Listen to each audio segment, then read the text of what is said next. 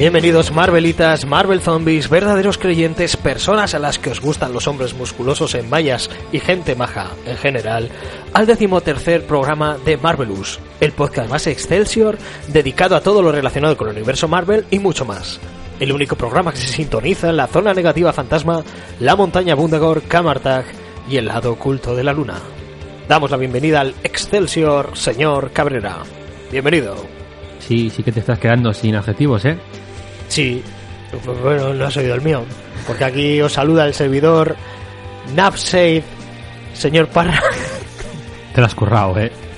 Se nos están acabando. Sí, sí. Hay que... esto ahí... En la editorial tenemos que hablar del tema sí. De camino al resumen.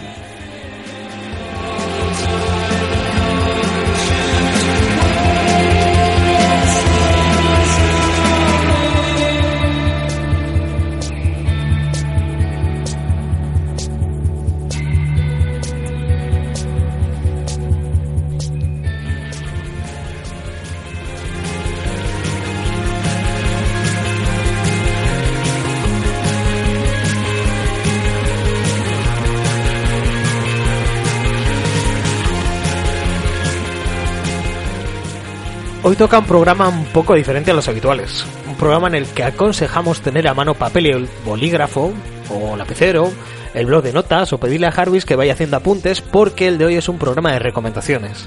De vez en cuando me pasa, y me figuro que al señor Cabrera también, que a un amigo que le ha gustado la peli de superhéroes del momento me pregunta, oye, ¿qué cómics me puedo comprar de este personaje?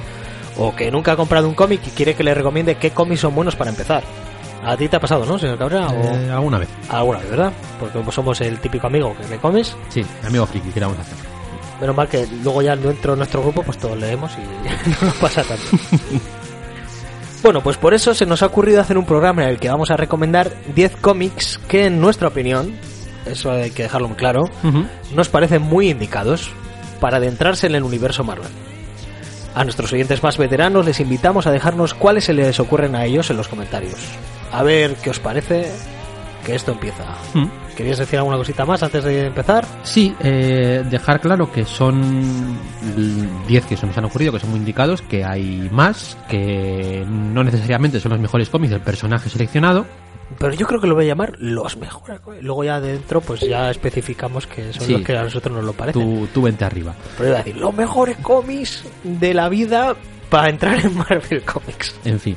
No, pues yo que estos 10 son, creemos que son muy buenos. Sí. Evidentemente habrá sopecientos más y, como bien dices, pues que la gente nos comente a ver qué es lo que opina. Y hay un poco de todo. A ver, cosas muy clásicas, cosas muy actuales, obras más contenidas o comienzos de etapas muy largas. Sí, hemos cogido un poquitín de todo para tener un poquito variadito. A ver qué os parece.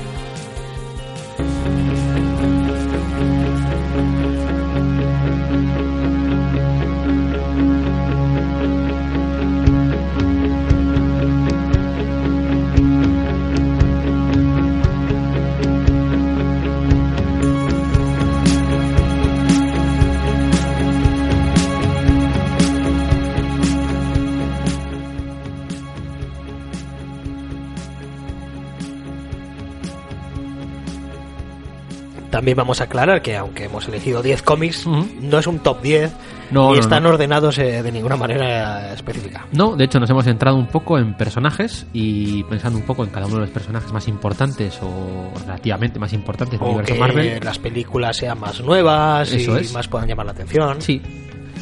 Entonces, bueno, pues vamos a empezar por el primero. El primero no es de un personaje en concreto, sino que es un poco genérico para hablar del universo Marvel en general. Y estaríamos hablando de Marvels, de Kat Basic y Alex Ross. Bueno, ya hablamos de este cómic en nuestro segundo programa, creo que fue. Sí, es el cómic que hablamos en el segundo programa. Así que si queréis saber un poquito más sobre el cómic en sí, ahí hablamos. Creo que es el programa más largo que hemos hecho hasta ahora. Sí, y además... 2 horas y cuarto así. Y además es un programa que está... Tenemos spoilers a cholón. O sea, destripamos el cómic. Sí, lo contamos de pe a pa. De principio a fin. Pero bueno, contando un poco de qué va, esto fue, resumiendo, insisto, si queréis saber más, pues nos remitimos a este segundo programa, aunque estamos un poco verdes en aquella época. Bueno, por si no lo habéis oído casualmente, sí, de qué va un poquito este Marvels. Seguimos bastante verdes, las cosas como son. Bueno, sí. En cualquier caso, bueno, pues esta serie es una miniserie de 4 números, 4 números que cada uno tenía una duración doble de lo que es un número normal de cómic, 45 páginas. Eran 8 números normales. Y a través de los ojos de un fotoperiodista vamos a ver 4 puntos concretos del universo Marvel. Entonces tenemos un primer número en el que está centrado en la edad de oro de Marvel, en los años 40, a mediados de los 40, principios de los 40, perdón, con la aparición de la Antorcha Humana, de Capitán América, de Namor, etcétera. Tenemos un segundo número ya ambientado en los 60, centrado en la aparición de los mutantes, como fue esta aparición de los mutantes en el universo Marvel. Un tercer número centrado en la famosa trilogía de Galactus, que se pasará por aquí tarde o temprano, centrado evidentemente en los 4 Fantásticos. Sí. Y un cuarto número que está centrado ya ambientado en los 70 y centrado en la muerte de Gwen Stacy, más centrado en Spider-Man, etc. Aún así, durante toda la serie, no solamente, aunque esté centrado en estos 4 puntos que hemos dicho, hay un montón de cameos, vemos un montón de personajes. Pues en el caso de los 70 nos empiezan a presentar los personajes setenteros como Luke Cage, se menciona también al Halcón. En el personaje de los mutantes aparecen otros personajes también, cómo se relacionan con el universo Marvel, cómo se relaciona, mejor dicho, los superhéroes del universo Marvel con la sociedad americana. Sí. Y es un buen punto de entrada porque es un cómic que aunque tiene muchísimas referencias, algunas de ellas muy veladas a hitos dentro del universo Marvel, que si no estás metido un poquito en el mundillo se te van a escapar. Sí. Pero también vas a conocer un montón de cosas que se vienen repitiendo y hablando de ellas y contando en flashbacks una y otra vez en los cómics más actuales de la editorial. Sí, de hecho un poco las rocas de guía, un poco los puntos más importantes de esta etapa clásica de Marvel. De hecho, una cosa que recomiendo para lectores un poco más veteranos es un cómic que me gusta releer de vez en cuando porque siempre encuentras cosas nuevas, no solamente por el hecho de pues lo típico que ves una cosa y que a lo mejor no te has dado cuenta, sino por el hecho de que con el bagaje que tú hayas ido cogiendo como lector de Marvel vas descubriendo cosas nuevas en este cómic que en un primer momento te pueden haber pasado desapercibidas. Además es un cómic que visualmente es una pasada. Sí, ya comentamos en ese programa lo mucho que nos gusta Alex Ross. Tiene un dibujo fotorrealista que muy bueno, muy muy muy bueno. Es de las primeras obras que tiene además Alex Ross. Y insisto, muy muy recomendable para aquellos que igual no sepan nada. Casi la segunda, porque tú hace poco te hiciste con la primera. Sí, qué cosas. Esa adaptación de ¿era Terminator 2 o...? Sí, no, era previa a Terminator 2. Era previa a Terminator 2 y estaba ambientada en... Sí, pues su primera obra salió dentro del sello Epic de Marvel, que es este sello, este protovértigo que ya mencionamos en la época también. Y es un cómic de Terminator que está ambientado, el protagonista es John Connor en el futuro, y salió muy poquito antes de que apareciese la segunda película de Terminator, allá por los finales de los 80. No sé si finales de los 80 o es del 90 y la película es del 91, algo así, pero nada, un año o 2 años. El dibujante era muy jovencito, porque 20 añitos tenía. Sí. Entonces, bueno, como digo, remitiros a ese programa si todavía no os habéis cogido asco. Y la forma de conseguirla es bastante fácil porque esto es una cosa que se suele reeditar muy a menudo. Tenéis ediciones de Forum que seguro que podéis encontrar buscando de segunda mano por ahí, estará porque saldrían muchísimos números. Sí, salió en Best of Marvel Essentials, salió en el coleccionable este famoso de Marvel Heroes. Ya, esa la verdad es que sale muy, muy baratito. El Best of Marvel Essentials ahora mismo no sé cuánto salía, creo que era la edición que tenías tú, ¿no? Yo tengo las dos. Sí. Ah, tienes las dos. ¿La coleccionable también? Sí, creo que 17 me parece que era. Sí, por ahí andará. ¿Y a quién le recomendarías esto? ¿Al más nuevo? Bueno, ya... Igual si todavía no has leído nada de nada, igual no es lo primero que deberías leer. Esto... Bueno, Yo creo que se disfruta, sin saber nada de Marvel, yo creo que es un cómic que se disfruta. Porque pero bueno, sí, es verdad si que ya no te gusta el cómic y no te has metido en Marvel todavía, pero ya has leído algo de cómics, sí que puede ser un buen primer cómic para meterte ya en Marvel. Sí, y es un buen cómic para aquellos que solamente sigan igual un personaje o dos, que es algo muy común también, sí. Yo creo que a nosotros mismamente nos ha pasado. Uh-huh. A mí mismo me pasó con DC, que igual solo conoces un personaje, un par de personajes, pero que nunca has seguido la actualidad de la editorial y el resto del universo te es un poco ajeno. Pues es una buena forma de adentrarse, pero insisto, es para todo tipo de lectores. Yo creo que alguien que no haya leído absolutamente nada de Marvel, incluso vamos a suponer que vivimos en un mundo en el que no existen las películas y que no sabes absolutamente, o las series de televisión, y que no sabes absolutamente nada de Marvel, yo creo que se puede disfrutar por sí solo.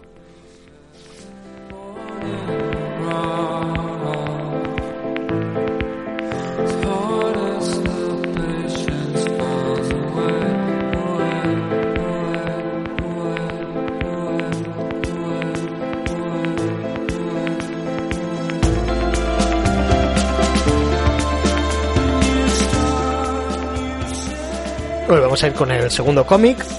Nos seguimos mirando un poquito el ombligo aquí en Marvelous, porque vamos a ir con otro cómic que ya hemos tratado en el programa, pero bueno, también es un poco normal, porque en estos primeros programas estamos hablando de este tipo de cómics sí, que son buenos para dentro del universo Marvel. Uh-huh.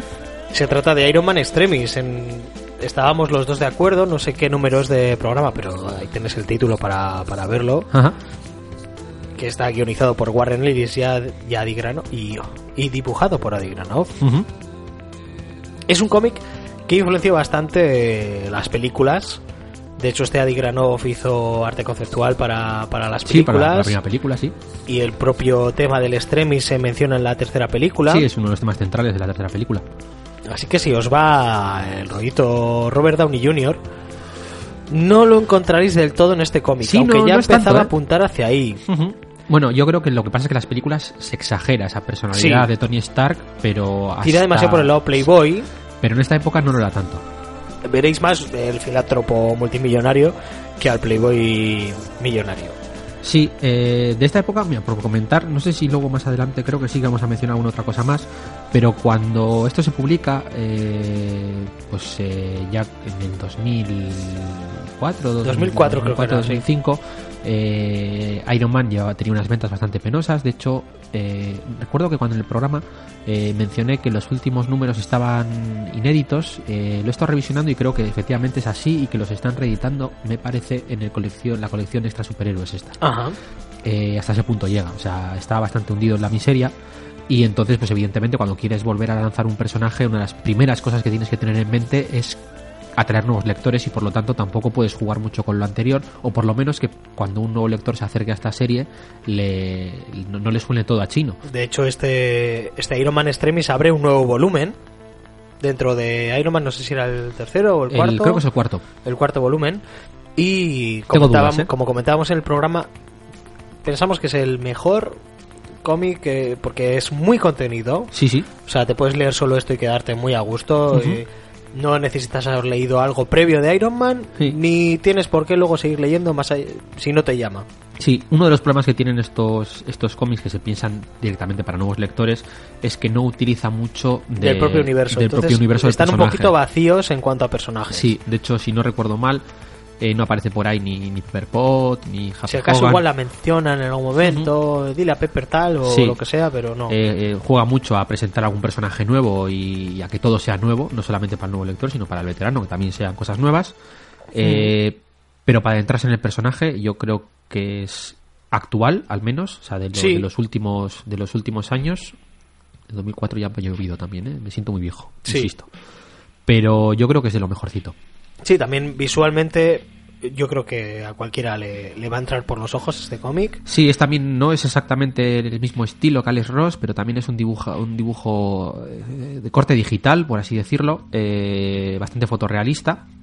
Y ya lo comenté en el programa, que sobre todo igual falla un poco más a la hora de representar caras, etcétera, pero lo que es la armadura me parece que es espectacular. Sí, la armadura, toda viñeta en la que sale la armadura está muy muy bien, y además se nota que luego la película de donde coge referencia para la armadura es de aquí, o es de propio Adi Granov. Sí, sí, porque probablemente lo que ya dijimos, que cuando llega alguien a hacer la película de Iron Man, que tenemos que leer, pues lo primero que presentarían sería esto.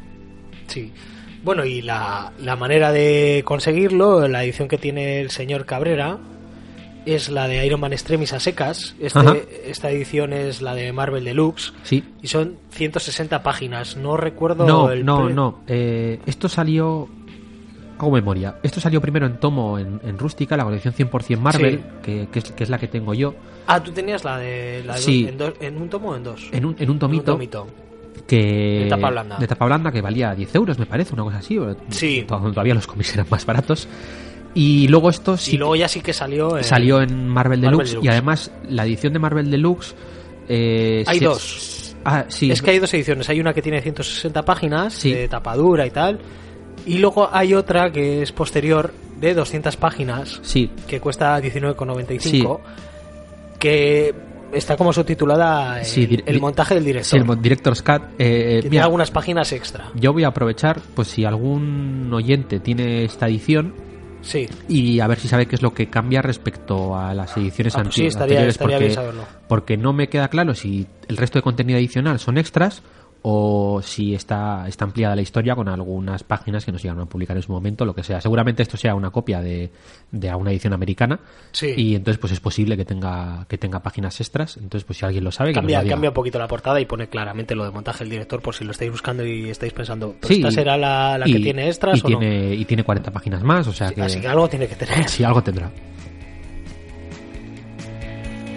Bueno, pues si os ha interesado este Iron Man Extremis, todavía no lo veis muy claro, pues escucharos el programa de Iron Man Extremis, que más o menos ahí os lo contamos un poquito más, y si lo veis claro, os podéis hacer con él, sin ningún tipo de problema. Si os interesa el hombre dorado, fue poco tiempo, pero... Poco, pero el Vengador Dorado creo que le llaman. Sí, le llaman así. Sí. Tiene ahí ese alias. Pues os podéis hacer con este Iron Man Extremis.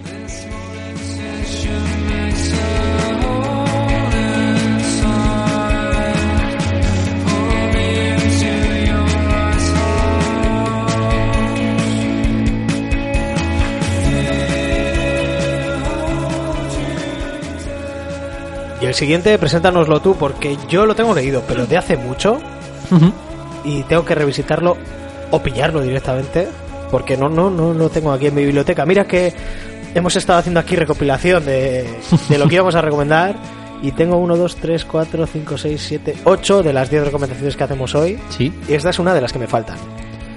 Y la otra creo que es además la anterior, la de Iron Man Extremis. Sí, Iron Man Extremis tampoco la tengo en físico. Ya, pues, vamos a decir en físico. Pues, pero sí, por eso quiero buscar esa edición que hemos mencionado, la de montaje del director. Sí, así nos puedes decir, a ver qué... Igual soy yo el oyente que puede decirlo, porque yo soy oyente de este programa, yo después me lo oigo, ¿eh? Vale, pues voy a hablar de Ultimates. Este famoso cómic de Mark Millar, y aunque está ambientado dentro del universo Ultimate y es una representación de los Vengadores un poco distinta a lo que tenemos en el universo clásico, pues es una buena forma de acercarse a los Vengadores, teniendo en cuenta lo que ya he dicho, es un cómic que no está dentro de la continuidad Marvel tradicional, sino que sí, está dentro de... Todavía no hemos traído nada de Ultimates para poder explicar un poquito en qué se basaba esa línea, que es extinta muy, muy recientemente. Sí, pues mira, la verdad es que Ultimates yo creo que se debería pasar, y además podríamos traer los dos volúmenes y hablar un poco más en... Pero es que yo la línea Ultimate no soy muy fan, ¿eh? No, a mí me gusta mucho. Y eso mucho, que tiene cosas que tienen por qué gustarme, pero no sé por qué no termina de cuajarme. Bueno, pues Ultimates, como digo, tiene guión de Mark Millar y dibujo de Brian Hitch, al menos en sus primeras encarnaciones. Luego esto cambió, luego lo mencionaré. Tiene dos volúmenes con estos dos autores, quiero decir. Sí. Ambos dos son muy interesantes. Ambos dos duraron 12 o 13 números. Creo que uno tuvo 13, no estoy seguro. y se publicaron pues allá por el 2000, el 2002, 2003 el primero, luego un parón porque sí, son de muy primeros de los 2000. Porque Brian Hitch también es un dibujante bastante lentillo, y yo recuerdo que el volumen 2 cuando lo seguía en grapa tardó en salir a cuenta de lo lento que es el dibujante. Entonces lo que tenemos es pues una primera historia de los Vengadores, porque veremos cómo se juntan, sí, cómo se forman. Una especie, un reboot, ¿no? Un poquito de estos Vengadores. Sí. Tiene unos tintes más crudos de a los que estamos acostumbrados, sobre todo sí, de hecho, Capitán América se pasan un poquito con él para lo que a mí me gusta el personaje. Sí, porque claro, lo que bueno, Millar ya hemos hablado de. O sea, vamos a decir que los rasgos que más se pueden criticar de los personajes los exacerba. Sí. O sea, Hulk le vuelve más loco todavía. El tema del maltrato que se ha criticado alguna vez del Hombre Hormiga, pues también se saca, y un poquito más duro incluso. Sí. El Capitán América le ponen más fascistoide cuando él realmente no es así. Sí, yo creo que bueno, también es, pero aún así busca mucho el realismo. Es muy entretenido, muy divertido. Muy sí, es muy divertido. Yo creo que la palabra es divertido. En el anterior programa recomendaba Authority de Warren Ellis. Y esto sin duda está muy influenciado por la Authority de Warren Ellis. Además, el que siguió la etapa fue el propio Mark Millar, que es el que se encarga de esto. Sí. Y yo creo que respecto a la Authority de Warren Ellis, era Warren Ellis diciendo así no. Es decir, cuando se publica Watchmen, influye muchísimo en los cómics de la época ese tipo de superhéroe realista que presenta Alan Moore en Watchmen, de cómo haciendo los humanos, a los personajes, digamos, más humanos, más falibles, con más problemas. Sí, parecen formar parte del mundo real, no de un mundo de un cómic. Eso es. Y pues a partir de ahí vino toda esta etapa de los 90, con personajes muy exagerados. Y yo creo que... me gusta más cuando el trato es el de sí, son superhumanos, pero sí, sin dejar de lado la parte humanos. Claro, y yo creo que en Authority de Warren Ellis era Warren Ellis diciendo así no, es decir, lo habéis entendido mal, lo que hay que hacer es esto. Y esta, como digo, es muy heredera. Como digo, son personajes humanos, tienen sus problemas, tienen sus fallas, pero no está tan exagerado ni es tan noventero como eran los cómics de superhéroes en los 90, sobre todo en Marvel, porque DC también se vio afectada, pero no tanto. Sí. Entonces, como digo, lo que tenemos es la presentación de este grupo, en el primer volumen, cómo se juntan. Tenemos también muchas tramas, tema de geopolítica y tal.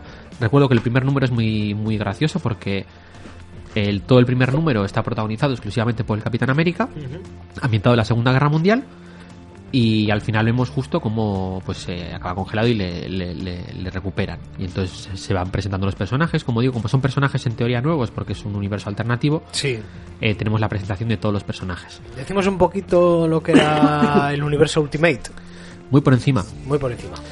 Pues aunque ya lo mencionamos un poco por encima cuando hablamos de Brian Bendis y hablamos de Ultimate Spider-Man, básicamente lo que era es volver a arrancar el... aunque esto luego... Que sí lo habían ido haciendo durante el tiempo. Sí. Pero bueno, ¿el qué? O sea, lo que es volver a arrancar el universo Marvel desde el principio. Nos vuelven a presentar un Spider-Man. Pero como si surgieran nuestros días. Bueno, nuestros días de primeros de los 2000. A mitad de la época actual. Es como una especie de Elseworlds a lo burro.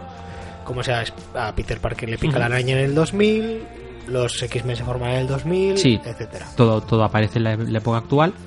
Se fue montando un poco por partes, porque yo creo que en un primer momento no tenían idea de generar todo un universo con un montón de series, sino que iba sacando series una a una. Recordemos y cuando hablamos de Ultimate Spider-Man que iba a ser una serie cortita, no una serie regular. Sin embargo, funciona y tira para adelante. Deciden hacerlo con los X-Men, funciona y tiran para adelante. Mark Millar no quería hacer X-Men, quería hacer los Vengadores, se lo acaban ofreciendo y lo hace, y funciona y tira para adelante. Sacaron también de los Cuatro Fantásticos. Nunca tuvo realmente muchas series. Creo que las únicas cuatro series regulares como tal que tuvo fueron estas, las cuatro que he mencionado. Y además esto ahora está saliendo en un coleccionable. Sí, bueno, ya está entera completa. Ya ha terminado. Sí, ya está todo. Creo que está absolutamente todo. Si os llama mínimamente, os podéis hacer con alguno de los tomos a un precio muy asequible. Sí, yo creo que por lo menos luego ya se fue desfasando mucho. Creo que los tomos están sacados muy, muy por arcos argumentales, con lo cual pues vas a tener una historia completa. Igual la pillas un poco in medias res, pero no creo que te vayas a perder mucho. Sí, y como digo, fue todo hecho prácticamente por los mismos autores, porque Bendis se encarga de Spider-Man, Millar se encarga de X-Men y de Ultimates. Cuando salen los Cuatro Fantásticos lo co-guionizan entre los dos. O sea, realmente fue todo hecho por estos dos. Sí que quería decir un par de cositas. Hace poquito vi un artículo de Zona Negativa. Ya sé que lo menciono mucho esta página, pero bueno, ¿qué le vamos a hacer? Visita Zona Negativa, que está muy bien. Sí, mejor que, no, que nosotros. Como digo, pues había un artículo en la que se hacía una lista con... Creo que el artículo es viejillo ya, ¿eh? Pero hacían una lista con las mejores historias de los Vengadores y ponían la primera los Ultimates. Fíjate, y, que no son los Vengadores. Y hubo bastante polémica entre los comentarios a cuenta de que realmente no son los Vengadores, que es un universo alternativo y no está exenta de cierta verdad. Quiero decir, claro. Al final es cierto que a lo mejor no es exactamente la mejor forma de acercarse, pero por no ponernos a recomendar tampoco, porque yo creo que lo mejor que se ha hecho de los Vengadores y la mejor forma de acercarse es una etapa excesivamente clásica, que a lo mejor a la gente no le gusta. Esto que es más actual os puede entrar más. Os puede entrar mejor. Aún así... De hecho, yo conozco gente que casi no ha leído nada de Marvel, solo ha visto las pelis, pero sí ha leído este último y le ha gustado. Para eso te iba a decir, para ese tipo de gente, o sea, sales de ver los Vengadores y dices yo quiero ver algo, yo creo que los Ultimates es una muy buena recomendación. Pero para aquel que sea un poco más lector avezado, pues por recomendar algo clásico voy a recomendar la saga de Korvac, que está además recopilada en tomito, y también las guerras Kree-Skrull, que también está en un tomito de este Marvel Gold de estos rojos. Son dos cositas que creo que no sé si es de los 70 o de los 80, pero bueno, me da igual, y son muy recomendables por sí mismas. Tienes a los Vengadores clásicos ahí dándolo todo, y pues otra forma también. Pero ya digo, si no has leído absolutamente nada de los Vengadores, sales de ver la peli y quieres ver algo, yo creo que los Ultimates es una gran recomendación. ¿Y cómo nos podemos hacer con estos Ultimates? Pues... Bueno, esto como siempre salió en grapa en su época, difícil de encontrar. De hecho, yo cuando lo leí en grapa. Sí, yo lo tengo en grapa. Sí que me compré los tomos que salieron en el primer volumen, que son 13 números, lo sacaron en Marvel Deluxe en 2 tomos. O sea, Marvel Deluxe, en Best of Marvel Essentials en 2 tomos, que me los cogí, pero luego ya posterior y ya me he negado a seguir comprando material que ya tengo. Eso es, hacer y ya no solo compro material nuevo o viejo que no tenga. Y esto está recopilado también en Marvel Deluxe, como digo, en un tomo bastante gordaco, que me imagino que será carillo, porque tiene los 13 primeros, o sea, los 13 números del volumen 1, y luego hay otro tomo que tiene los 13 del volumen 2. Creo que de 34,95. Los dos. Son 13 números. Sí. Pues... Ultimates Superhumanos, que es el primero, si no me equivoco. Sí. Lo único, sí que es recomendable los dos tomos, es decir, tanto... Este tiene 13 números, efectivamente el primero, y el segundo pues creo está que por 37,95 y creo que también son... Sí, lo que pasa es que creo que igual en el segundo el último número era más largo o alguna cosa así. Bueno, en cualquier caso, bueno, evidentemente... Sí, porque el primero son 368 páginas y el segundo 464, casi 100 páginas más. Pues... Y solo cuesta 3 euros más. Si te coges el primero y te gusta, que estoy bastante seguro de que sí, cógete el segundo porque también está a la altura. Yo el segundo además no me lo tengo leído, así que yo soy uno de esos que va a tener un poco de lápiz y papel para un par de casos, ¿eh? Yo lo tengo en grapa, si quieres ya te lo busco. Vale. Sin más, para terminar, esto continuó a posteriori, siguió Mark Millar como guionista, hizo 4 arcos argumentales más, me parece, pero bastantes años después, 4 arcos argumentales más de 6 números, cada uno con un dibujante distinto. No está Brian Hitch por ahí y había perdido bastante mojo, vamos a llamarlo, pero los dos primeros volúmenes, estos 13 primeros y 13 segundos, son muy recomendables los dos.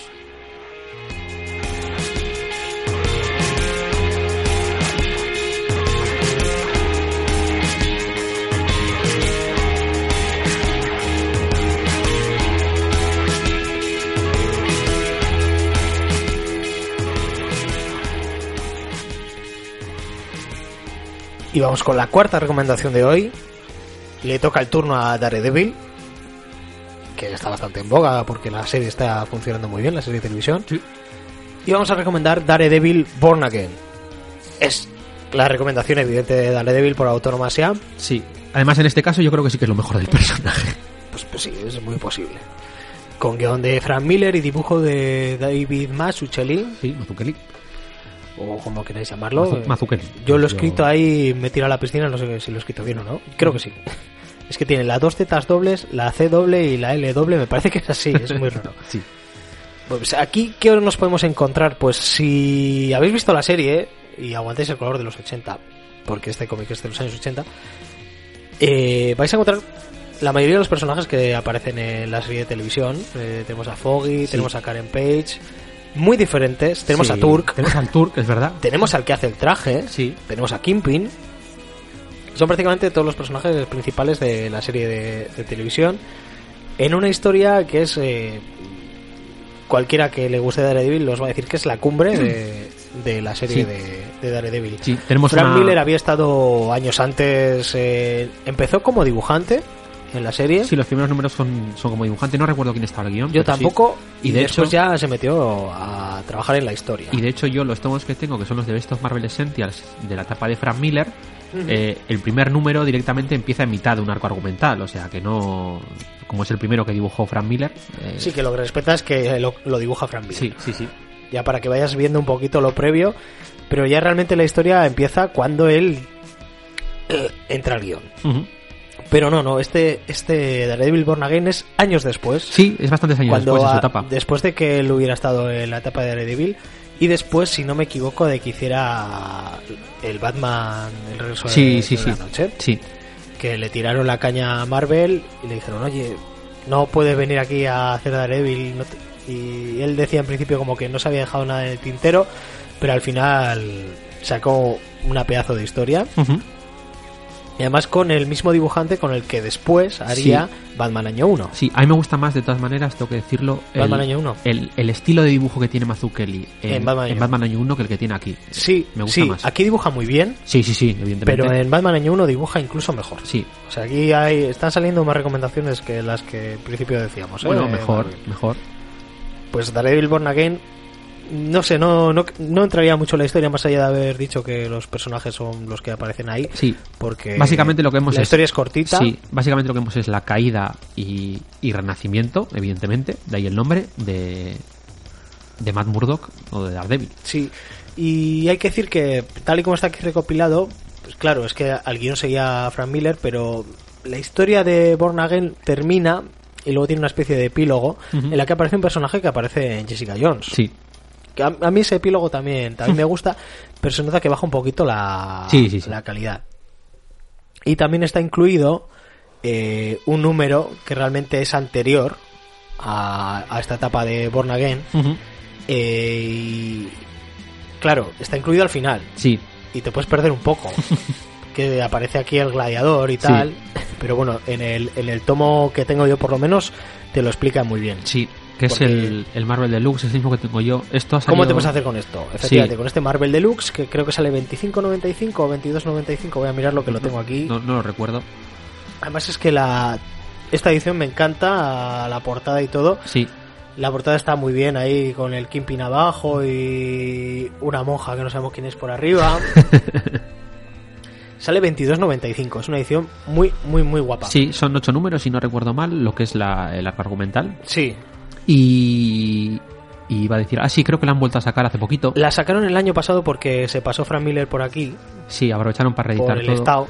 Mira, y hicieron una especie de colección Frank Miller, se la sacaron muy rápido. Voy a aprovechar, esto fue muy sonado también. Esta cuesta 25 euros. Esto fue muy sonado también porque... A mí me gusta más la de Marvel Deluxe que la de colección Frank Miller, sí, personalmente. Yo no la he visto. Y no sé si tendrá más páginas, yo creo que no. Y sale un poquito más cara, pero bueno, seguramente será mucho más fácil de encontrar. Esto fue bastante sonado porque se anunció que que ECC iba a traer, que estaba haciendo ahora mismo en la tercera parte del Caballero Oscuro, que iba a traer a Frank Miller al Salón del Cómic de Barcelona. Y claro, esto no es de Panini. De sí, claro, Panini sacó esto y creo que si los tiempos no me fallan, al de poco de anunciarlo, salió diciendo la editorial de CC que solamente iba a firmar material de CC, sí. Pues fue... CC tiene DC. Sí. Es que es un poco raro de explicar, pero eso es así. Pues fue bastante sonado, sí. Y esto, vamos, se ha gustado la serie y dices, pues me quiero leer algo de Reveal. Sí, es un buen punto para entrar, porque yo creo que es una etapa, o sea, Frank Miller llevaba mucho tiempo sin es bastante sin hacer contenido, Daredevil. Funciona muy bien como novela gráfica, como sí. hemos dicho alguna vez. Y además en este caso sí que creo que es lo mejor del personaje.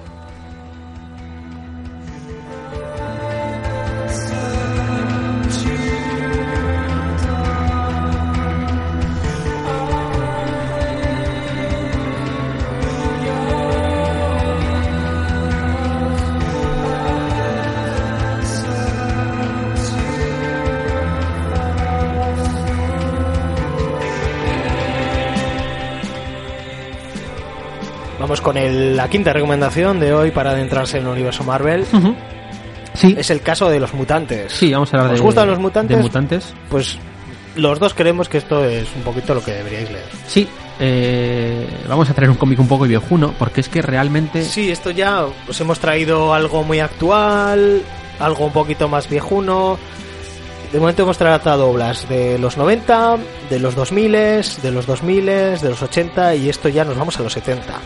Sí, año 75, si no recuerdo mal, porque estoy hablando del relanzamiento que tuvo la Patrulla X con Chris Claremont. Eso es, no es el primer número de la Patrulla X o de los X-Men, como sí. se llaman allí. Explicado muy rápidamente, los X-Men cuando salen, creados por Stan Lee y a Kirby, como no podía ser de otra forma, no empiezan precisamente bien en ventas, de hecho empiezan a caer enseguida.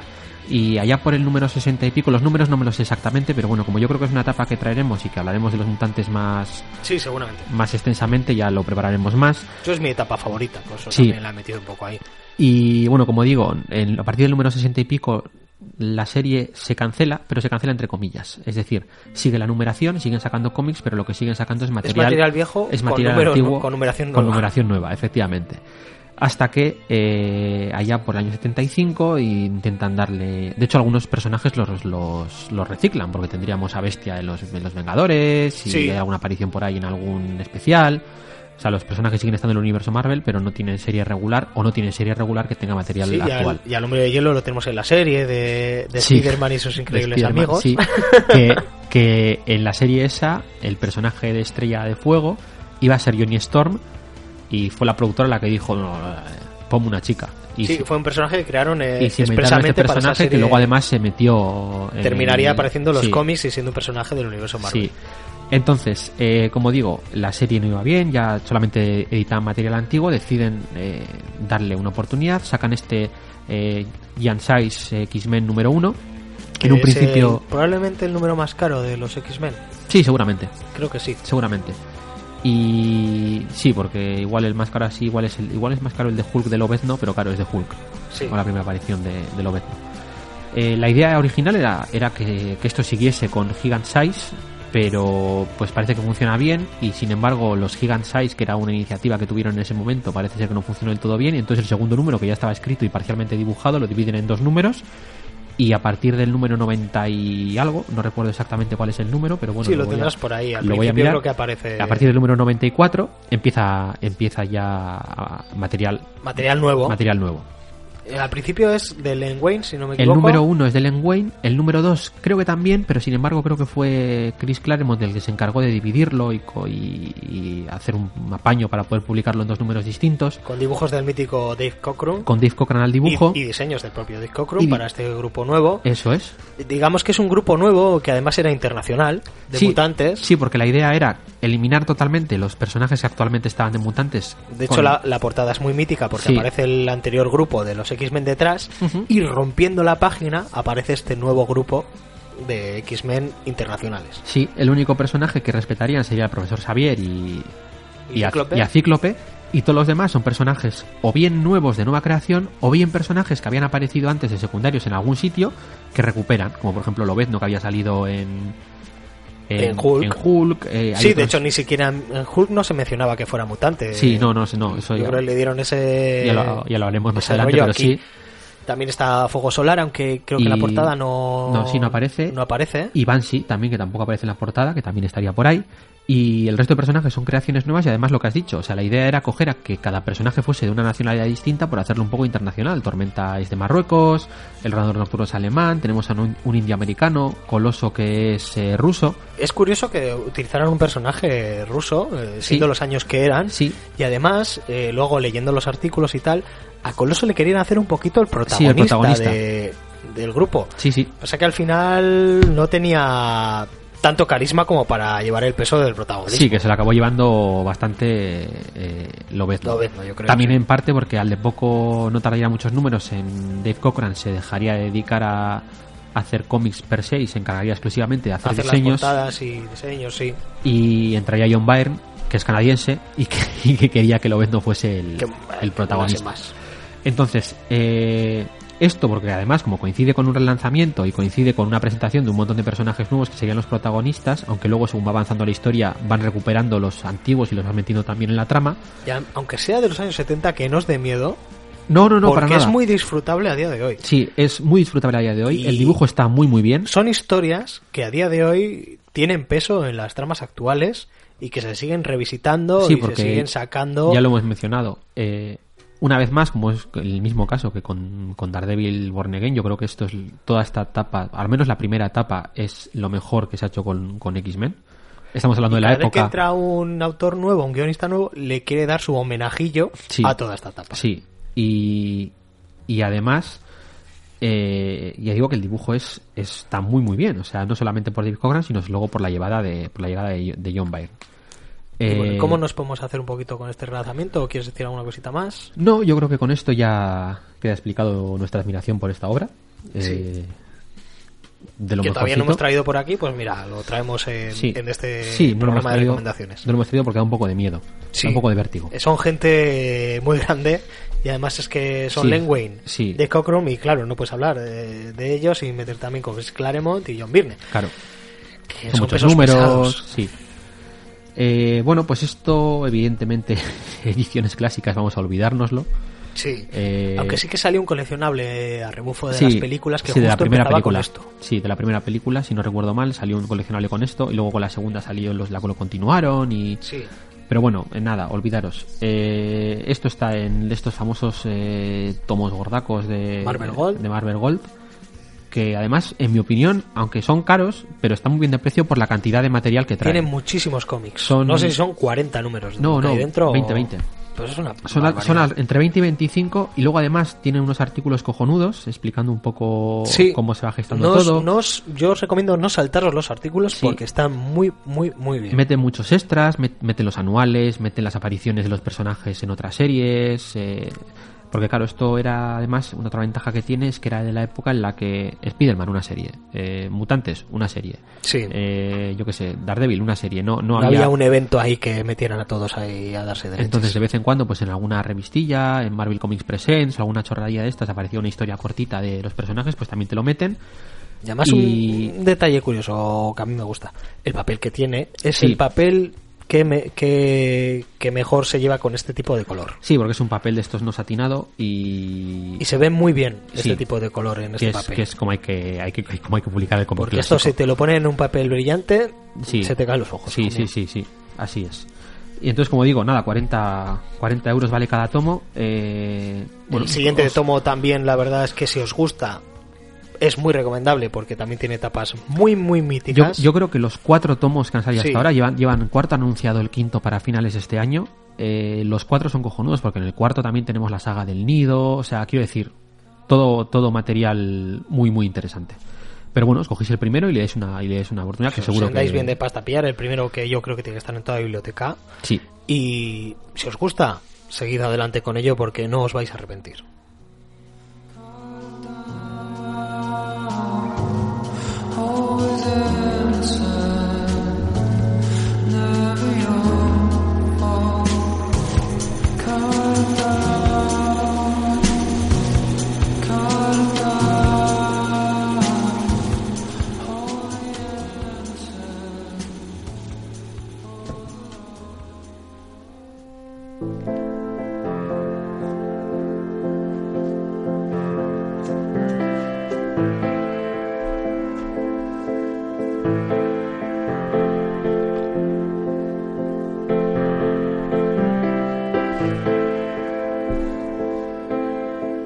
Bueno, vamos con la sexta recomendación de las 10 que os traemos hoy. Uh-huh.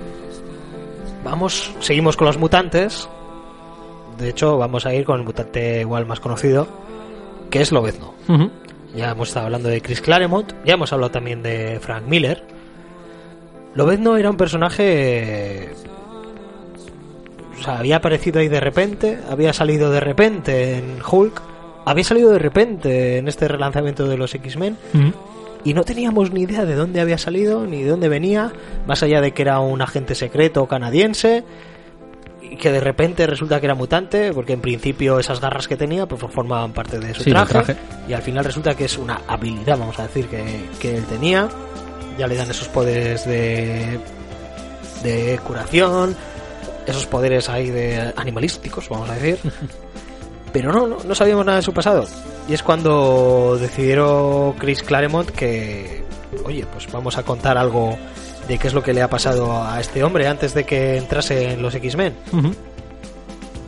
Y vamos a visitar algo que en el momento le estaba pasando en la actualidad, dentro de la serie, pero que tenía que ver con lo que había vivido antes. Uh-huh. Y nos vamos a ir a Japón. Sí. Es que este cómic pues es el que influencia un poquito la tercera película de la segunda película, la tercera, la que va a salir dentro de poquito, la de Lobezno Inmortal. Uh-huh. Muy libremente. Sí.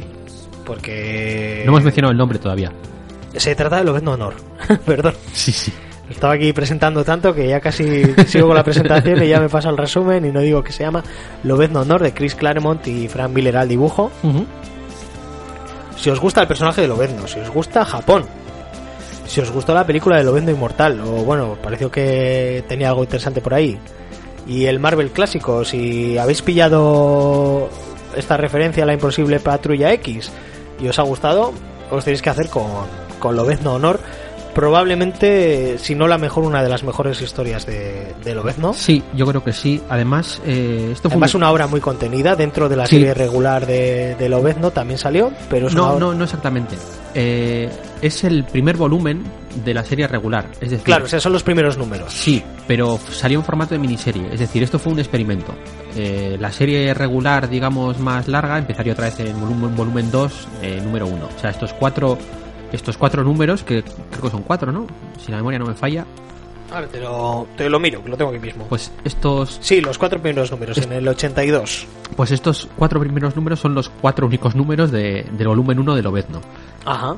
Fue un experimento que hicieron... Una serie limitada. Vamos. Sí, eso es. Fue un experimento que hicieron a ver si el personaje era capaz de funcionar por sí mismo en su propia serie. Y pues es que desde entonces... prácticamente ha tenido serie regular siempre. Lo tenía fácil porque ya era un fan favorite cuando salió esta serie. Sí, sí. Sabía que iba a funcionar sí o sí. Eso es. Y además que es una gran serie. Uh-huh. Un gran dibujo. No sé si sale algún caballo. No me acuerdo. Sí, ¿sí? En un flashback sale un caballo. Voy a mirar. Wow. Ay. Chistes recurrentes. A ver cómo lo dibujo. Me parece muy bien. Bueno, pues como digo, una historia en la que vemos parte del pasado de Lobezno. Un caballo de Frank Miller. Sí, pero está sombreado. Eso no vale. Bueno, aquí sale... Se le ve más o menos. ¿Cuál es tu opinión sobre el caballo de Frank Miller? Bueno, pues seguramente lo haría mejor el amigo este, ¿no? Bueno, Gil Kane era, sí. Gil Kane, seguramente lo haría mejor. Pero a mí me gusta mucho el dibujo de Frank Miller, sobre todo en esta época. Sí, sí. Bueno, a mí mi dibujo favorito de Frank Miller es en Sin City, ¿eh? Cómo juega con los negros, toca techo, se toca la frente y tócate. Sí, y la iluminación y tal. Le sienta muy bien el blanco y negro a Frank Miller. Entonces es muy autocontenida, como tú dices, es muy recomendable. Tenemos, por un lado está ambientada en el presente, pero también tiene muchos flashbacks del pasado, y yo creo que es, como dices, de lo mejor que se ha hecho con el personaje. Es una muy muy buena historia, y además tiene ese rollito japonés de fondo. Sí. Es que casi tira a manga a ratos, y también no solo saber algo más del pasado de Lobezno, sino un poquito de su psique, sí, de su forma de ser, sí, de este aspecto feral, de controlarse a sí mismo y de el honor que tiene. Sí, y otra cosa también es muy interesante porque es la primera vez que vemos a Lobezno alejado un poco de todo el círculo de los X-Men, o sea, porque no... Sí, funcionando en solitario, y también quiero decir que va con mi traje favorito, con el traje marrón. que es el más chulo, para mi gusto. De hecho, estaba releyéndolo recientemente, este Lobezno Honor, que se va a pasar sí o sí por Marvelous. No sé si antes o después de que hablemos de Chris Claremont o Frank Miller, porque hablar de Chris Claremont y Frank Miller... Sí, en el mismo programa como que igual se nos va de las manos. Estoy diciendo, es que este es mi traje favorito de todo Marvel, por lo menos. Uh-huh.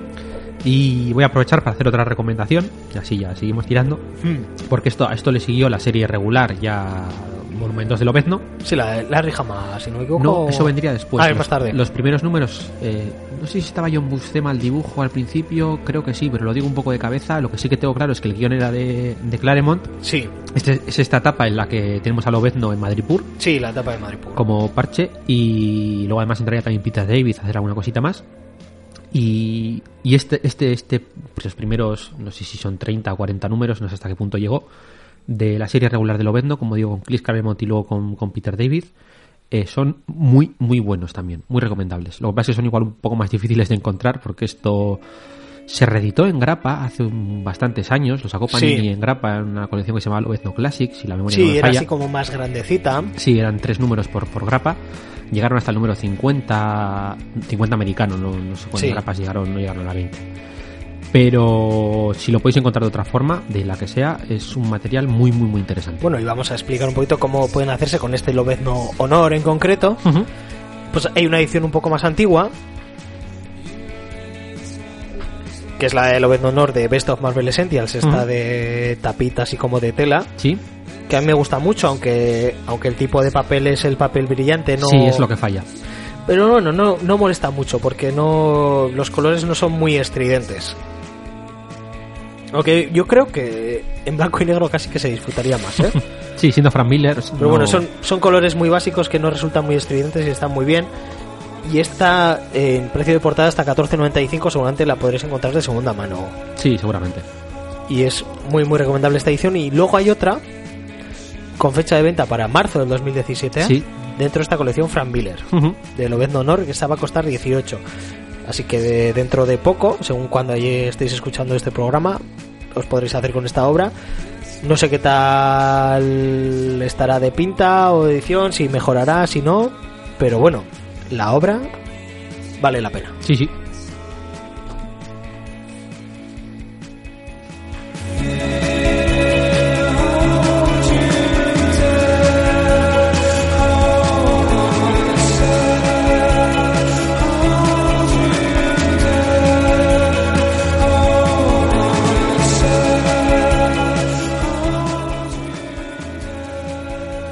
Ahora tenemos una recomendación basada en algo que ha salido muy recientemente. Sí, porque vamos a hablar del Doctor Extraño.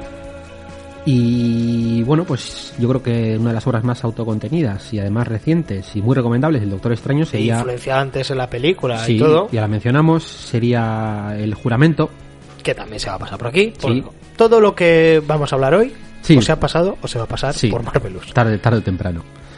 Bueno, es una miniserie de 5 números guionizada por Brian Cabogan y dibujada por Marcos Martín. Además, Brian Cabogan va a venir dentro de muy poquito. Sí. Así que no nos va a costar nada hablar después de Doctor Strange en El Juramento. Sí. Me viene gratis. ¿Qué cosas? Entonces, pues tenemos una historia bastante autocontenida, como digo, en la que tenemos a un Doctor Extraño. Pues, empieza como entra herido de bala acompañado de Wong para que le... con la enfermera nocturna, si no recuerdo mal. Sí, la Night Nurse. Uh-huh. Y lo que vamos a tener de fondo es una trama bastante rara, la que tenemos también el regreso de un personaje bastante curioso, que es el que le cura las manos la primera vez que tiene el accidente. Uh-huh. Tenemos una trama ahí relacionado con... tampoco quiero hacer mucho spoiler, relacionado con una farmacéutica. Uh-huh. Pero está de fondo un poquito el tema de las compañías farmacéuticas en cuanto a crítica dentro de este cómic.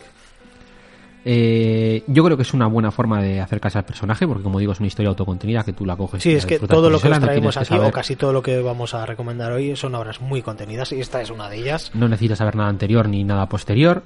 Bueno, el guionista ya lo vamos a traer, como ha dicho el señor Parra, pero es un guionista de estos hot. Y el dibujante es Marcos Martín, que es un tío que me gusta muchísimo, que ha hecho cositas de Spiderman, por ejemplo. Yo a mí me encantaría traerle también alguna vez. Y no sé qué más decir. Realmente buena recomendación para acercarse a este personaje.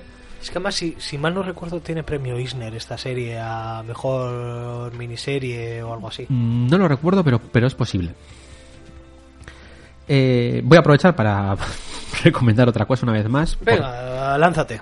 Porque también para mi gusto, porque también ha tenido algunas críticas. Una de estas series un poco que te gusta mucho o no te gusta nada, pero la etapa actual que ha empezado justo a raíz de la película de Doctor Extraño, aquí en España ya han publicado, creo que se van por el número 15, el último que ha salido, en grapa. Uh-huh. Pero bueno, las grapas del último año son relativamente fáciles de encontrar.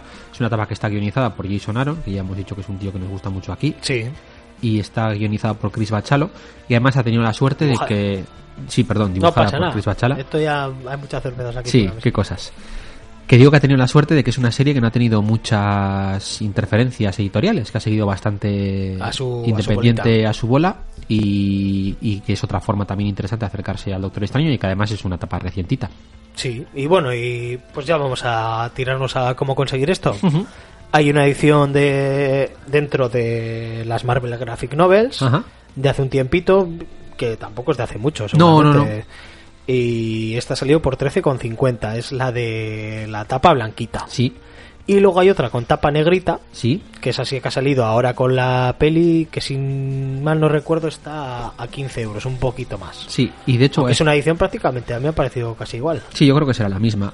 Sí que hay que decir que esto, curiosamente, también salió en el coleccionable Marvel Heroes. Si podéis encontrar ese tomo... Sí, salió en septiembre del 2016, efectivamente, a 15 euritos. Pues esto salió también en el coleccionable Marvel Heroes, que si podéis encontrar el tomo os lo recomiendo mucho, porque además de tener... Esta miniserie, El Doctor Extraño, que son estos 5 números, uh-huh. Para rellenar metieron también las primeras historias de Lee Ditko del Doctor Extraño. Ajá. Entonces, pues creo que tenía las primeras 3 o 4 historias. La historia, estoy hablando de memoria, uh-huh. La historia de Dormammu. Sí, para que no te pongan un comentario ahí, no, Dios, ni idea. No, hablo de memoria. Ah, bueno, si habla de memoria no le voy a decir nada. La historia de Dormammu, y luego cuando se convirtió, cambiaron el nombre de Strange Tales directamente a Doctor Extraño. Sí. El primer número, que era una revisión del origen, además creo que está guionizada por Roy Thomas, también lo meten. Uh-huh. O sea, que tiene, aparte de estos 5 numeritos, esta historia autocontenida, tienen 4 o 5 historias clásicas, uh-huh. que para acercarte al personaje es una buena forma. Está muy bien, además sí. En la web de Panini pone entre exclamaciones el cómic favorito de Benedict Cumberbatch, la estrella detrás de Doctor Extraño. Hay que vender. Y aparece como agotado, habiéndose editado en septiembre del 2016. Quiere decir que por lo menos todo está en las tiendas ya. Sí, sí.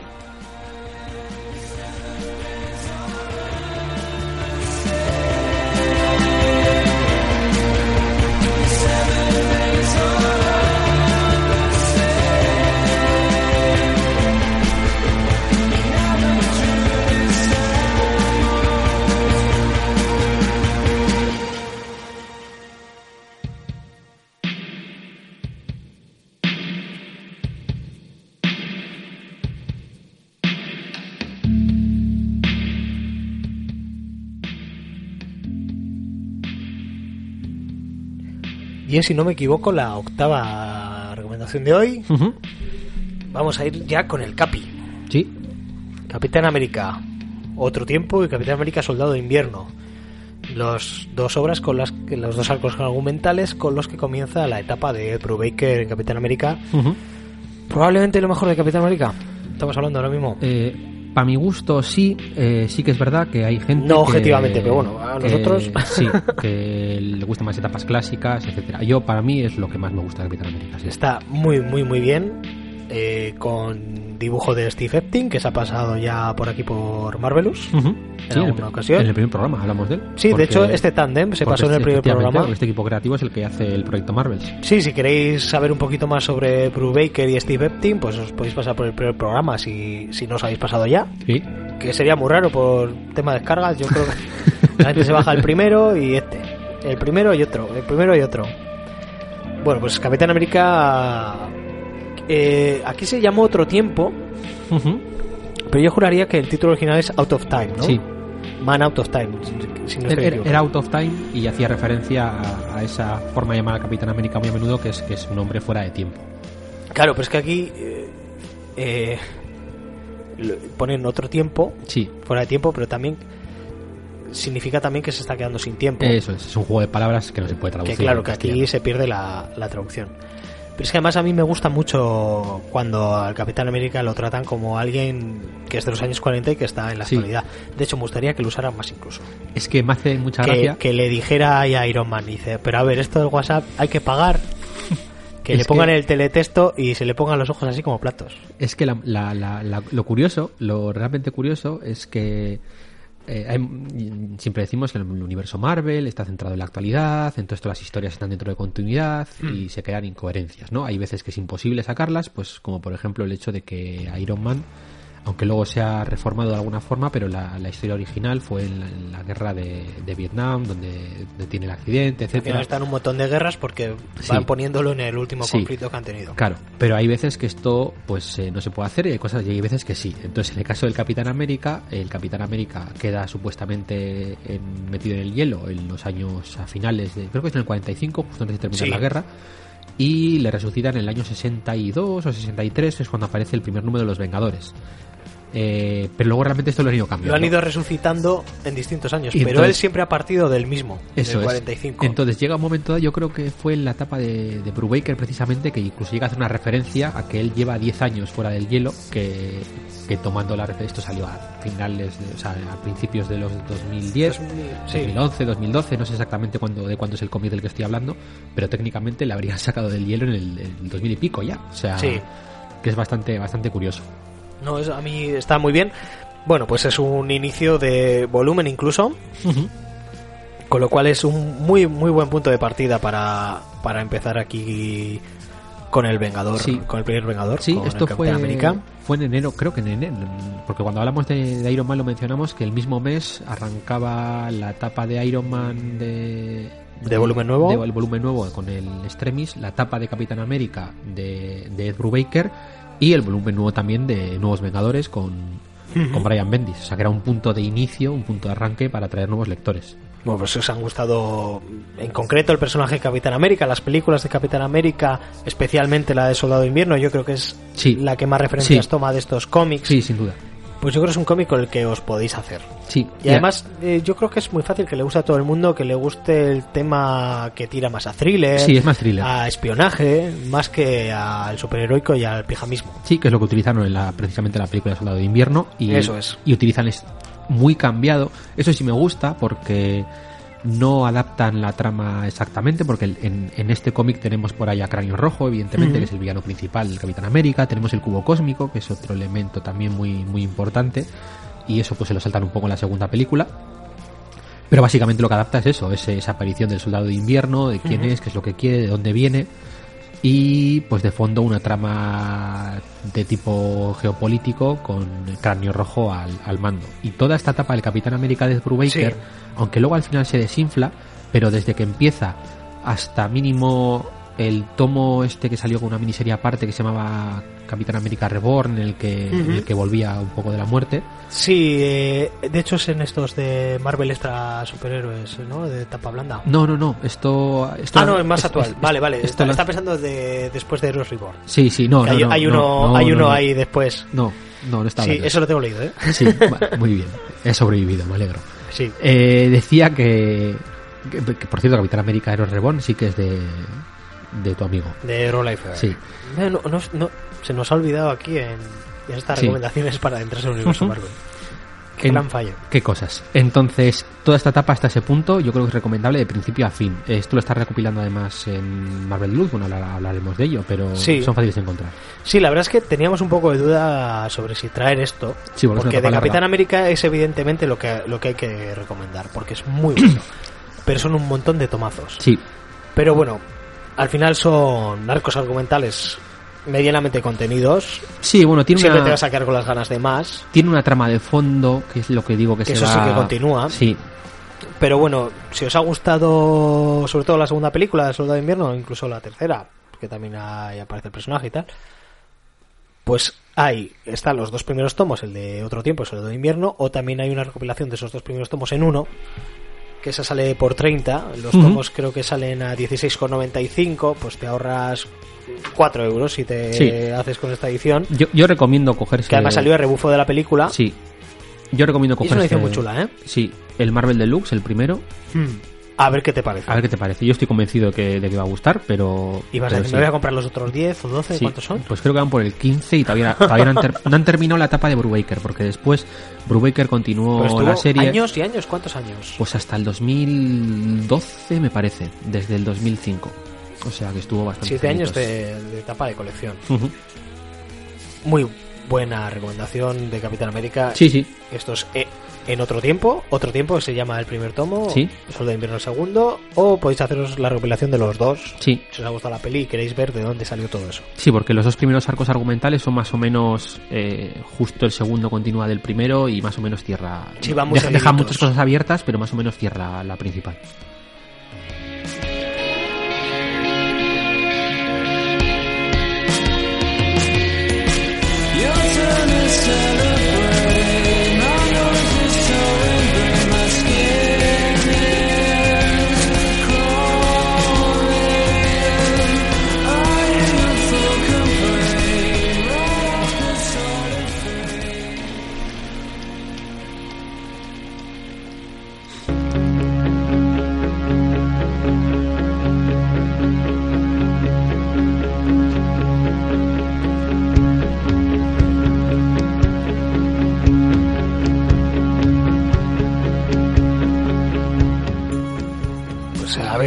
A ver. Estamos en Marvelous. Sí. Hablamos de todo lo de la Casa de las Ideas. ¿Dónde está el trepamuros? Claro. ¿Dónde está nuestro amistoso vecino? Eso es. Que no se ha pasado por ningún problema todavía. Ya. Es ¿Pero triste, esto qué es? No puede ser. No ¿De puede qué ser. Vamos? Vale, pues voy a... Venga, que se pase por aquí por las recomendaciones. Vale, pues voy a recomendar el series de Babilonia, de Tom King y No, vale. Ya me lo he comprado, ya me lo he leído. Sí. ¿Y qué tal? Muy bien. Vale. Está muy bien. Vale. Compraros el serie de Babilonia y Spiderman. Y traedme fotos de Spiderman. Mándadmelas a marvelouspodcast.com. Vale, pues voy a hablar de Spiderman. Y concretamente vamos a recomendar la etapa de Straczynski. Yo creo que cuando grabamos dos programas seguidos se pregunta cuál es el segundo, ¿eh? Sí, ¿verdad? No sé por qué. No sabes por qué. Bien. A principios de los 2000, Spider-Man las ventas iban de culo. De hecho, es el primer momento en el que cancelan la serie de Spider-Man, la vuelven a sacar con un nuevo número. Los primeros números son bastante continuistas con lo anterior, tampoco funciona. Y es entonces en el número, no sé si el 36 o el 37, pero ahora lo confirmo. El 30. O el número 30 es cuando, en el volumen 2, es cuando entra Straczynski a guionizarla. Y pues eso, hace borrón y cuenta nueva. Es un buen punto de partida precisamente por eso. Sí. Es un principio de etapa. Aunque han pasado un montón de cosas, se nos hace referencia a todas ellas y se nos explican como si nos hubiéramos empezado, como si nos hubiéramos enganchado en ese momento. Es un principio de etapa, de una etapa bastante larga además, pero el primer tomo es bastante contenido y es bastante recomendable. Tenemos, como digo, a Straczynski al guión, el dibujo es de John Romita Jr., que venía también de dibujarlo de antes y además se quedó durante bastantes números porque ya es un dibujante que suele quedarse bastante números. Que a mí, John Romita Jr. a veces sí, a veces no, estas de las veces que sí. Sí, a mí me suele gustar. Me parece el dibujo para esta serie. Últimamente está bastante pez, pero sí que es verdad que aquí está muy bien. Tenemos una historia en la que se revisan los orígenes de Spider-Man, o sea que es bastante interesante para nuevos lectores. Los echan en una taza de leche y lo remueven con una cuchara y te lo sirven completamente cambiado. Sí, como digo, los revisan para cambiarlos, para eliminar ese toque de ciencia ficción clásica de me ha picado una araña radioactiva, para darle un toque más fantástico, más totémico, por así decirlo, que es el término que se suele utilizar para describir esto. Y además se autocritican dentro de la misma obra al nada, al haber cambiado eso. Y nos presentan un villano nuevo, que además es un villano que presentan aquí y que luego ha tenido bastante recorrido a lo largo de la historia de Spider-Man y que ha sido importante. Historias actuales de Spider-Man. Eso te iba a decir, en historias actuales. Yo creo que, como digo, es una buena etapa. Además se aprovecha para empezar a evolucionar al personaje, que estaba bastante estancado desde hace un montón de años. Se le convierte en profesor de instituto, se refuerza su, digamos, vida personal como Peter Parker, sin olvidar, eso sí, a villanos clásicos que irán apareciendo a lo largo de la etapa, etcétera, etcétera. Como digo, es primer tomo de etapa. Yo creo que es muy recomendable y que va a gustar, y además se puede continuar porque lo que sigue es bastante recomendable. Luego ya sí, se empieza... Si esto os gusta, pues esto sigue. Sí, se empieza... Pero lo que pasa es que sigue durante un montón de tomos, ¿eh? Sí. A ver cuánto os gusta. Sí, sí, es lo que iba a decir, que además se empieza a desinflar. Se empieza a desinflar, y además yo creo que se empieza a desinflar justo cuando se va John Romita. No tiene nada que ver, el dibujante que entra para sustituirle, al menos temporalmente, es Mike Deodato, que también a mí es un dibujante que me gusta. Sí. Y ya en la última etapa de Romita de Straczynski estaría Ron Garney, que tiene un dibujo más del estilo de Romita, uh-huh, que también está muy bien. Pero como digo, justo cuando llega Mike Deodato es cuando la historia se empieza a desinflar bastante. Entonces esto es facilísimo de conseguir, muy muy fácil de conseguir, porque además es probablemente uno de los cómics más reeditados de la historia.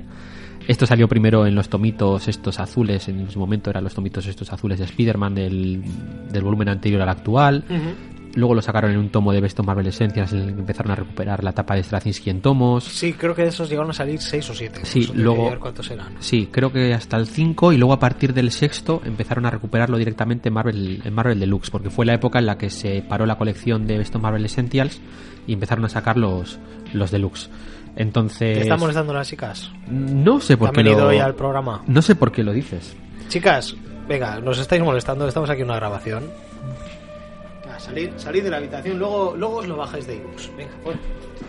¿Te van a hacer caso? Gracias por haber venido. Luego nos tomamos algo. ¿Ya está? Sí. ¿Ya se han ido? Sí, se han ido. Qué cosas. Las chicas muy guapas, por cierto. Sí, pero rubia y otra manera. Demasiado pelo para mi gusto. Bien, lo que iba diciendo, la etapa se recopiló primero en Best of Marvel Essentials, pero a partir del 5, no sé si estoy seguro si es el 5 o el 6, empezaron a sacar los Deluxe y lo continuaron en Deluxe. Uh-huh. El primer tomo concretamente volvió a salir otra vez en una colección que sacaron coincidiendo con una de las películas, no recuerdo cuál, que se llamaba Las mejores historias de Spider-Man o algo así, uh-huh, que tenía también La última cacería de Kraven y alguna cosita más. No sé si tenía también algo de Spider-Man de McFarlane, no lo recuerdo. Y por último lo están reeditando actualmente en una nueva colección que han sacado, que se llama Marvel Saga. ¿No te has saltado la de Marvel Heroes? Es verdad, también lo sacaron. Que lo tienes en la mano ahora mismo. Es cierto. Y también... además era el primer número y que salió a precio reducido. Sí. Estaba por 3 euros, así que es muy fácil que lo encontréis en cualquier lado. Lo he descartado. O que lo tengáis ya por ahí, incluso si no lo hayáis leído. Sí, es bastante probable, porque es uno de estos que se encuentra siempre saldado. Además, el primero se encuentra bastante fácil. Pero claro, otra vez lo mismo, solo salió el primer tomo.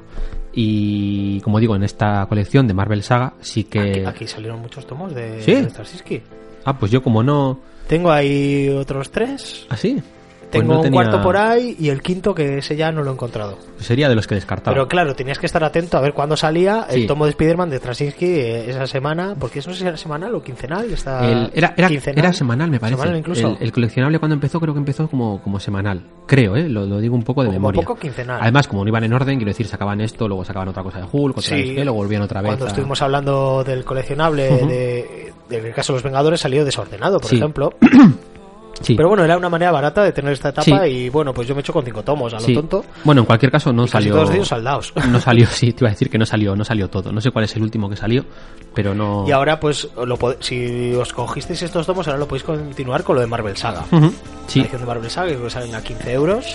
Sí, son tomos de tapa dura a 15 euros, que además van en orden, y que la intención además es recopilar como mínimo toda la etapa de Straczynski, entiendo, que termina con el famoso One More Day. Sí, todo esto de Marvel Saga, uh-huh, yo lo veo como una versión deluxe de este Marvel Heroes, ¿no? Pues son 5 euritos más, pero una edición mejor. Sí. Y mejor ordenadito y todo. Sí, porque más bien, continuista, porque el coleccionable en un principio iba sacando... Además no es un coleccionable, sino que es una colección que sale en librerías especializadas. Sí, sacan 2 tomitos al mes, más o menos, pero de colecciones distintas. Ahora mismo están sacando 3 colecciones. Están sacando la de Spider-Man, que sale un tomo todos los meses, y luego estaría la de Punisher Max de Garth Ennis, y la de Daredevil de Brian Michael Bendis, que sale un tomo cada mes, alternándose uno y otro. Uh-huh. Bueno, no sé cuál es el último que ha salido. Ya van por la saga del otro. Lo vi el otro día en la librería, que el último que estaban saliendo era la saga del otro. El otro de Peter David. Es que fue un crossover entre las tres series que había en ese momento. Entonces fue un crossover de 12 números que se iba repartiendo entre las tres series, que estaba una era de Peter David, que además justo empezaba la serie con esto del otro. Sí, tengo el Marvel Deluxe de ese, el otro de Spider-Man, de Peter David. Pues no recuerdo quién era el tercer guionista. Sé que estaba Straczynski en la serie de Amazing Spider-Man, sí. Sé que estaba Peter David en la de El amistoso vecino Spider-Man, y había una tercera que creo que era Espectacular Spider-Man, pero que lo digo un poco de memoria. Pero bueno, fueron los primeros tres números que eran dentro del crossover, y luego ya la serie Peter David siguió. Fue justo cuando salió lo del One More Day, que cerraron la etapa de Straczynski, y ya Spider-Man se quedó con una sola colección, pero que salía 3 veces al mes. En lugar de tener 3 colecciones mensuales, cada una con un guionista, había una sola colección que salía 3 veces al mes, y había 4 o 5 guionistas que se encargaban de los arcos argumentales salteados. Fue un poco lío, pero si bien es cierto que One More Day, pues eso, tampoco vamos a entrar... Sí, que sí o no, según quien sea, sí, según te guste o no. Pero sí que es verdad que algunas de las historias que vinieron después eran bastante interesantes. Y de hecho uno de los guionistas que estaba dentro de este grupo, que se encargaba de las historias, era Dan Slott, que al final se acabó quedando con la serie él solo. Entonces, una buena manera de hacerse yo creo que retomando de lo que estábamos hablando... Sí. Es una buena forma de acercarse, porque como digo, cada vez que necesitan relanzar algo porque no vende, suelen aprovechar y hacer un poco borrón y cuenta nueva, o por lo menos presentar la historia de forma que, siendo conscientes de que a lo mejor el que se está acercando no ha leído la anterior.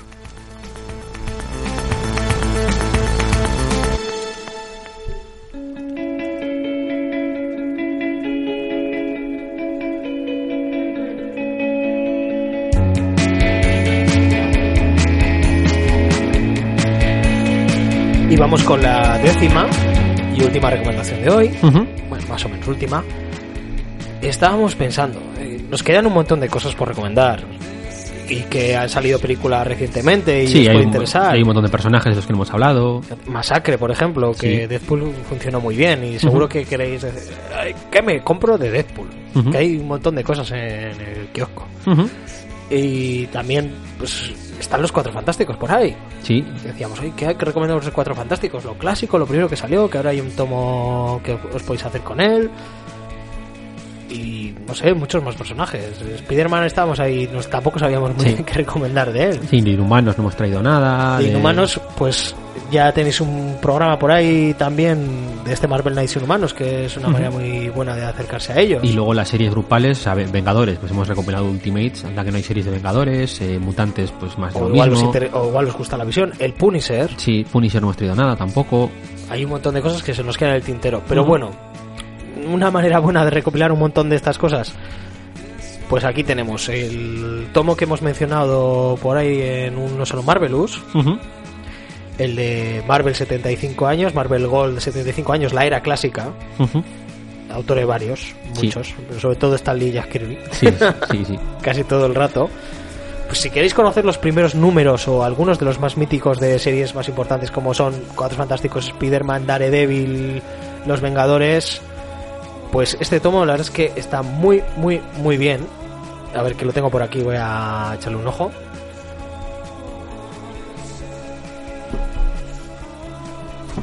Y para recomendar una cosa así un poco viejuna, creo que es de lo más antiguo que recomendamos, porque tiene el primero, el Fantastic Four. Sí, tiene es material desde... Mira, de hecho...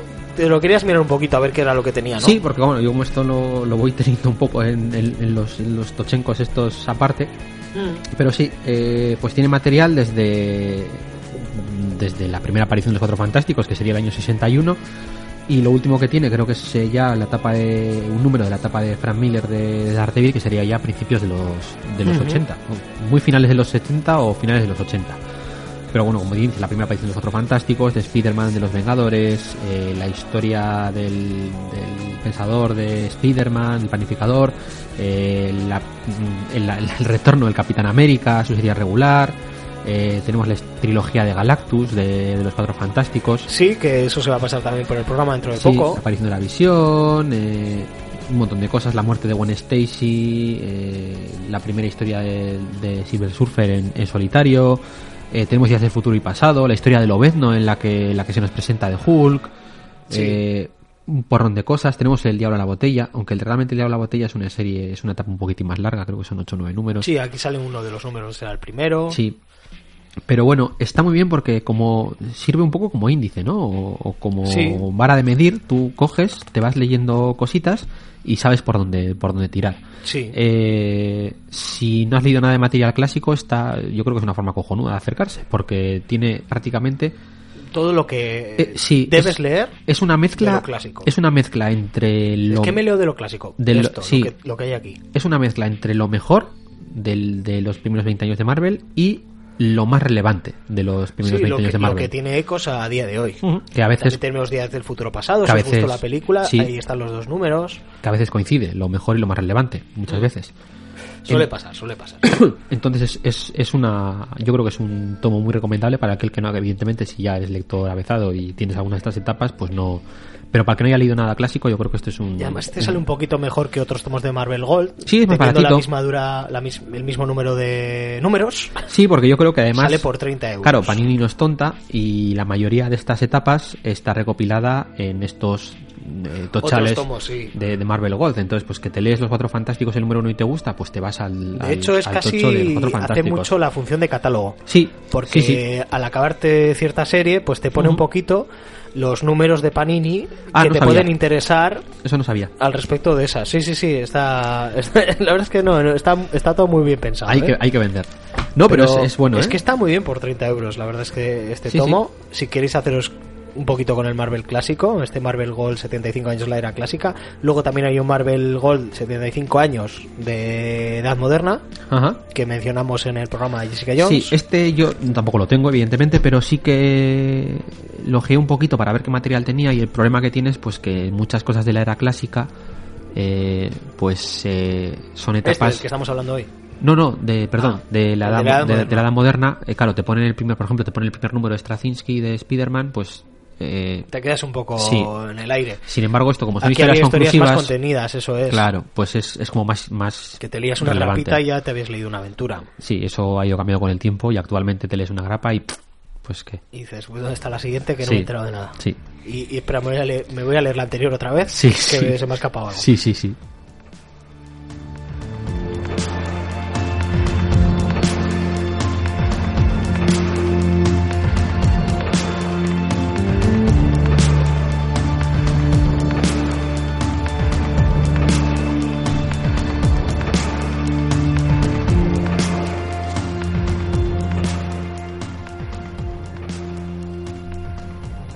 Y hasta aquí un poquito las recomendaciones de hoy. Uh-huh. No sé si hay alguna mención especial.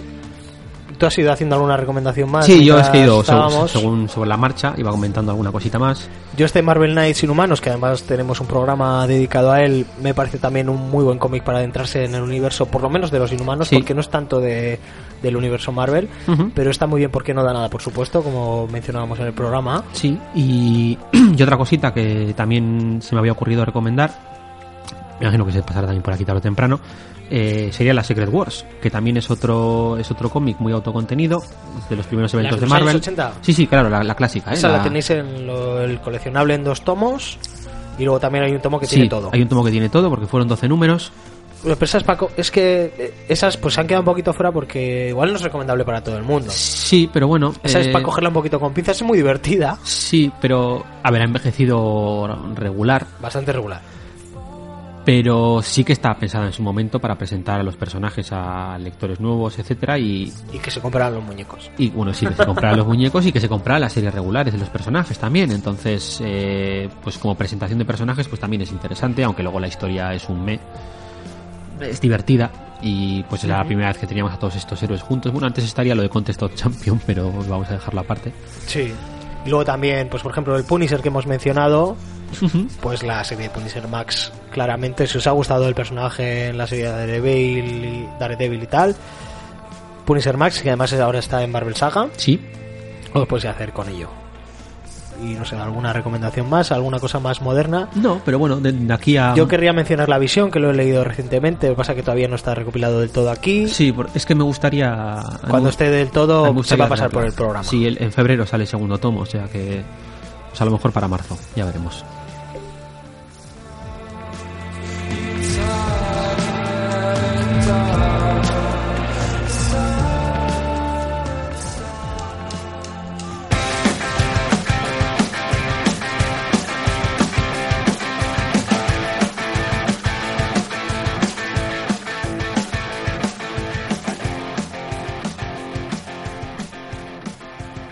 Recordamos que Marvelous es un podcast que se distribuye bajo licencia Creative Commons y que la música que utilizamos también está registrada como Creative Commons y en este caso conseguida a través de la plataforma Jamendo. En el programa de hoy habéis podido oír a los artistas por Trial y Josh Woodward, que está sonando ahora mismo. Así que si alguien quiere reproducir total o parcialmente este podcast con fines no lucrativos o algo así, puede hacerlo, siempre que se lo mencione a sus creadores, el señor Cabrera y el señor Parra. Ahora estoy haciendo la misma voz que he hecho en el anterior para que parezca que lo grabé el anterior. Sí, sí, sí. No, dale. Podéis poneros en contacto con nosotros a través de la dirección de correo marvelouspodcast@gmail.com.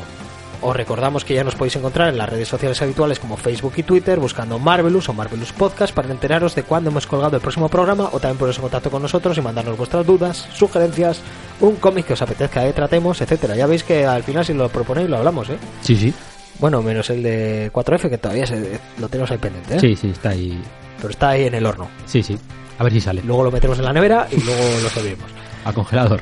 Los programas ya están disponibles para su descarga y suscripción en la plataforma iBooks y también en iTunes. Así que normalmente tenemos unas recomendaciones. Voy a decir una que se me ha olvidado cuando estábamos con lo de cosas que no habían pasado un poquito la criba, porque me gusta mucho a mí Planet Hulk. Hulk yo creo que es lo que más me gusta. Sí. Pero tampoco es como muy para meterse en el universo Marvel, porque es una obra muy aparte. Sí, es muy, muy distinta. Pero muy recomendable. Es muy recomendable. Yo creo que le puede gustar también a cualquiera un poquito. Que le guste igual Conan, por ejemplo. Sí, sí, sí. Y el tema cósmico, tiene muchas reminiscencias. Pues, yo el problema que tengo es que la ciencia ficción nos va a gustar. Hulk es un personaje que nunca me ha terminado de convencer. Entonces, es un problema personal mío. Lo siento mucho, pero no... Sin más. Bueno, pues vamos a hablaros también... podría ser una recomendación, podría haber sido una de las recomendaciones, pero como va a ser el próximo programa, pues ya os hablamos en el siguiente. Se trata de Runaways, de Brian Michael, que lo dibujaba Alfona. Sí, dirían Alfona la mayoría de números y había algún dibujante por ahí, estaba el Miyazawa también haciendo algún numerillo suelto, pero principalmente Adrián Alfona. Hoy vamos a hablar de, yo creo que es el primer volumen, los primeros 18 números. Sí, los primeros, números, para no volvernos muy locos, los primeros 18 números es el volumen 1. En la edición que tenemos de Marvel Extra Superhéroes es lo que está recopilado, esos 18 números, sí, es una historia bastante cerradita que se puede disfrutar. Sí, yo tengo las grapillas por ahí, de cuando salió en grapa. Tú lo tienes en grapillas, bueno, yo me lo he pillado esta semana, en el tomillo, así que... Muy bien. Me lo leeré para la semana que viene y os hablaremos de Runaways. Yo ya me lo he leído antes, ¿eh? Sí, sí, está... No lo sé, por eso pregunto. ¿Tiene el segundo volumen también recopilado en tomo de...? Creo que sí, creo que hay más tomos de Runaways, aparte del primero. ¿En la colección está superhéroes? Creo que sí. No, bueno, curiosidad. Si es que sí o si no, os lo diremos en el próximo programa. Sí, nos lo trabajaremos un poco más. Hasta la semana que viene, agur. Adiós.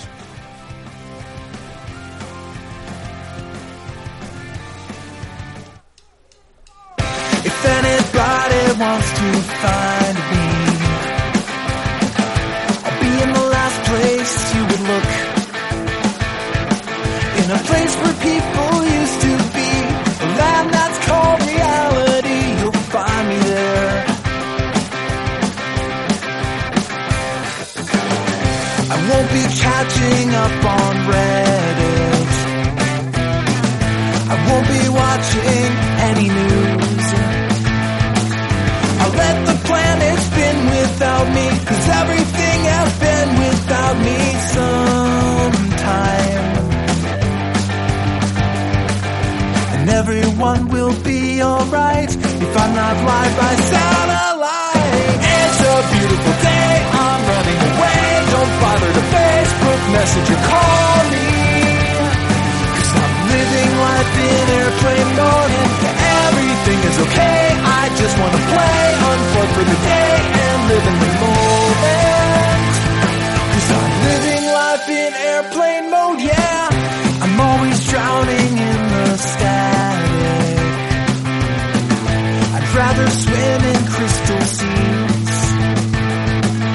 My battery's been running low. I need to take it nice and slow for just a while. You won't be hearing about my